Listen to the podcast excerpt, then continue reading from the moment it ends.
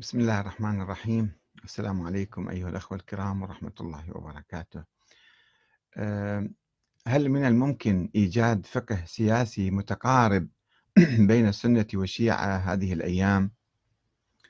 الأخ أحمد هيراد يسأل هذا السؤال. يقول السلام عليكم مولاي الشيخ أحمد الكاتب. أنا من متابعيك. لما تكتب وخصوصا تابعت لك حوارا على اليوتيوب قديم. ووجدت فيه الكثير من الحق لكن عندي تساؤل إذا سمحت لي بعرضه لك. إذا كان التشيع والتسنن بمعناهما الاصطلاحي قد انتهى أو قد انتهوا وانتهيا وأفرغ هذا المفهوم آه، من مضمونه في هذا الزمان. كما أقول أنا دائما أن هذا آه، يعني شيء وهمي الآن الخلاف الطائفي بين الشيعة والسنة خلاف وهمي. خلاف بائد قديم كان قبل ألف سنة أو أكثر وقد انتهى آه، الموضوع. فيسأل الأخ أحمد يقول فهل من الممكن إيجاد فقه سياسي متقارب بين الفريقين هذه الأيام؟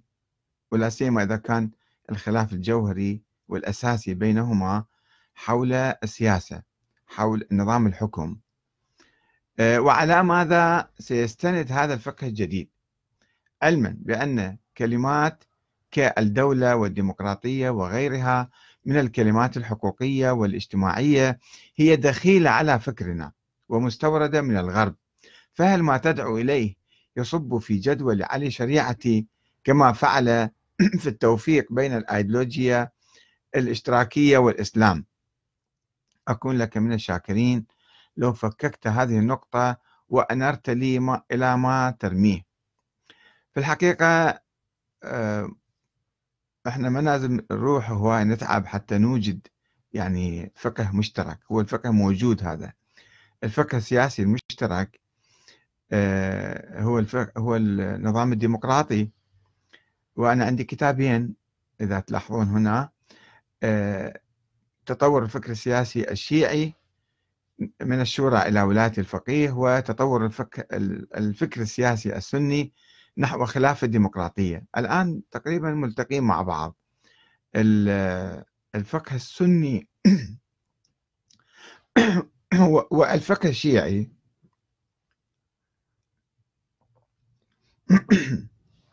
ملتقين حول النظام الديمقراطي كما في العراق مثلا. السنة والشيعة متفقين. تركيا. باكستان أفغانستان الجزائر كل مكان تقريبا. هو هذا النظام المعقول والمقبول والموجود حاليا. فهم كلهم مشتركين في هذا النظام. معظمهم يعني ربما بعض المتطرفين والسلفيين من الطرفين لا يزالون يرفضون النظام الديمقراطي. ف وعلى أي أساس؟ فهل ممكن يقول وعلى ماذا يستند هذا الفقه الجديد؟ الفقه الجديد يعني النظام السياسي عموما هو قائم على التوافق بين الناس العقد الاجتماعي لأنه بالقرآن الكريم بالإسلام عموما لا يوجد حديث عن الدستور وعن نظام الحكم. توجد بعض المبادئ هي مبدأ الشورى وأمرهم شورى بينهم. هذا مبدأ عام وهذه الآية نازلة في مكة المكرمة. من صفات المؤمنين أن يشاورون فيما بيناتهم. ف يعني الفكرة أو هذا المبدأ العام يمكن نطوره كما حاول بعض الصحابة أن يطوروا مفهوم الشورى في السقيفة ثم بايعوا مثلا أبو بكر وعرضوه على المسلمين في المسجد ثم تداولوا الأمر وبايعوا أبو بكر ثم جرى ما جرى بعد ذلك. ولكن تجربتهم كانت تجربة يعني بسيطة وبدائية وبحاجة إلى تطوير وكان فيها ثغرات فوقعوا في أزمات ووقعوا في الفتنة الكبرى لوجود الثغرات بالنظام الدستوري النظام السياسي. ما كانت واضحة معالم صلاحيات الحاكم وصلاحيات المحكومين خاصة أثناء المعارضة وأثناء الثورة على الحاكم كيف يمكن نحل المشكلة. وبعدين الفقه السني الماوردي مثلا وأبو يعلى في الأحكام السلطانية طوروا كلاما حول الخلافة. أنه نظام الخلافة كذا وكذا وكذا كتبوا كتب أي واحد يمكن يراجع الكتب. وإجوا الحركات الإسلامية الحديثة حزب التحرير خصوصا الذي ينادي بالخلافة والأخوان المسلمين ربما وكل من يؤمن بالخلافة اعتمدوا على هذا الكتاب أو هذين الكتابين مشابهين كلش. 99% متشابهين متشابهان هذان الكتابان الأحكام السلطانية للماوردي ولأبو يعلى. فهم بنوا نظريتهم هم يقولون ماكو أدنى. الجويني كذلك بعد ذلك بحث آه، أيضا بحث موضوع الخلافة. فيقول الجويني وغيره أنه ما عندنا نصوص قرآنية ولا عندنا نصوص نبوية على تفاصيل آه، آه، نظام الخلافة. إنما بالإجماع الصحابة. الصحابة كيف أجمعوا؟ واعتبروا عمل الصحابة حجة. ويعني آه، آه، بدأوا يبنون أحكام فقهية على ما فعل المسلمون السابقون أو على الإجماعات التي تلت حتى الصحابة. مثلا يقولون طبعا كل الإجماعات مو صحيحة المسلمون أجمعوا على شرعية التوريث. أجمعوا على مثلا أهل الحل والعقد. مو مو إجماعات. ناس حكام قاموا بتجارب معينة. قد تكون صحيحة وقد تكون خاطئة ويمكن نطورها ما نقف عندها. فالمشكلة اللي عند حزب التحرير أو عند من يؤمن بنظام الخلافة أنه يعتقد أن هذه الخلافة التاريخية هي كانت طبق الشرع الإسلامي وطبق الشريعة وهي أصل من أصول الدين يعتبروه وكلش مهم. وبالتالي إذا راحت الخلافة راح الدين. وإحنا ما لازم أي شيء نسوي إلا نرجع الخلافة. حتى نقدر نستعيد مجدنا وحضارتنا وتاريخنا. هذا خطأ. هذا خطأ لأنه الخلافة تجربة بشرية تجربة إنسانية قرشية عربية عثمانية مملوكية مو تجربة إسلامية. ولا الاستبداد اللي كان فيها. الإسلام يتحمل المسؤولية عن هذا الاستبداد الاستبداد المطلق. أم هذا كان شيء بشري. كذلك نجي على الشيعة اللي أخرجونا نظرية الإمامة الإلهية أن النبي نص على الأئمة والأئمة معصومين ومعينين من قبل الله وطبعا انتهت هاي النظرية عند الموسوية. عند الموسوية الاثنى عشرية وقفت وانتهت قبل 1200 سنة. الإسماعيلية استمروا أنه الشرعية والخلافة والحكم في هذه السلالة الفاطمية آه، الإسماعيلية. وبعد ذلك الشيعة الاثنى عشرية ابتدعوا نظرية المرجعية وقالوا هاي امتداد للإمامة وهي عندها شرعية الآن. فعندهم فقه قديم اللي قبل ما يصير تطور ديمقراطي بالفكر الشيعي بالعقل الشيعي منذ الثورة الإيرانية ومنذ تأسيس حزب الدعوة قبل سبعين سنة أنه هذا كان يعني آه، يعتبروا تجاوزوا الفكر التقليدي اللي الشرعية عند المرجعية وعند مراجع الدين. باعتبارهم نواب عامين عن الإمام المهدي. فبالتالي هم يملكون الشرعية الدينية والحاكم الشرعي يسموه المرجع يسموه الحاكم الشرعي أو الفقيه عموما حتى لو لم يكن مرجعا. فهذا فكر مو شيعي فكر المرجعية والشرعية المرجعية هذا ليس فكرا شيعيا وبالطبع ليس فكرا إسلاميا إنما هو اجتهاد. اجتهاد ظني خاطئ. وكذلك الخلافة نظرية الخلافة هي اجتهاد خاطئ اجتهاد بشري أضفي عليه ثوب الدين.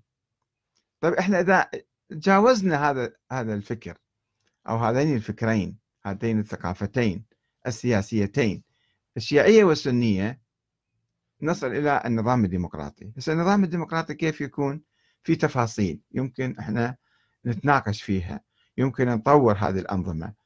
يمكن الظروف تضغط على آه، على مثلا بعض المجتمعات بعض الشعوب أو بعض الآثار الثقافية الموجودة القديمة عندها تفرض عليها أشياء معينة.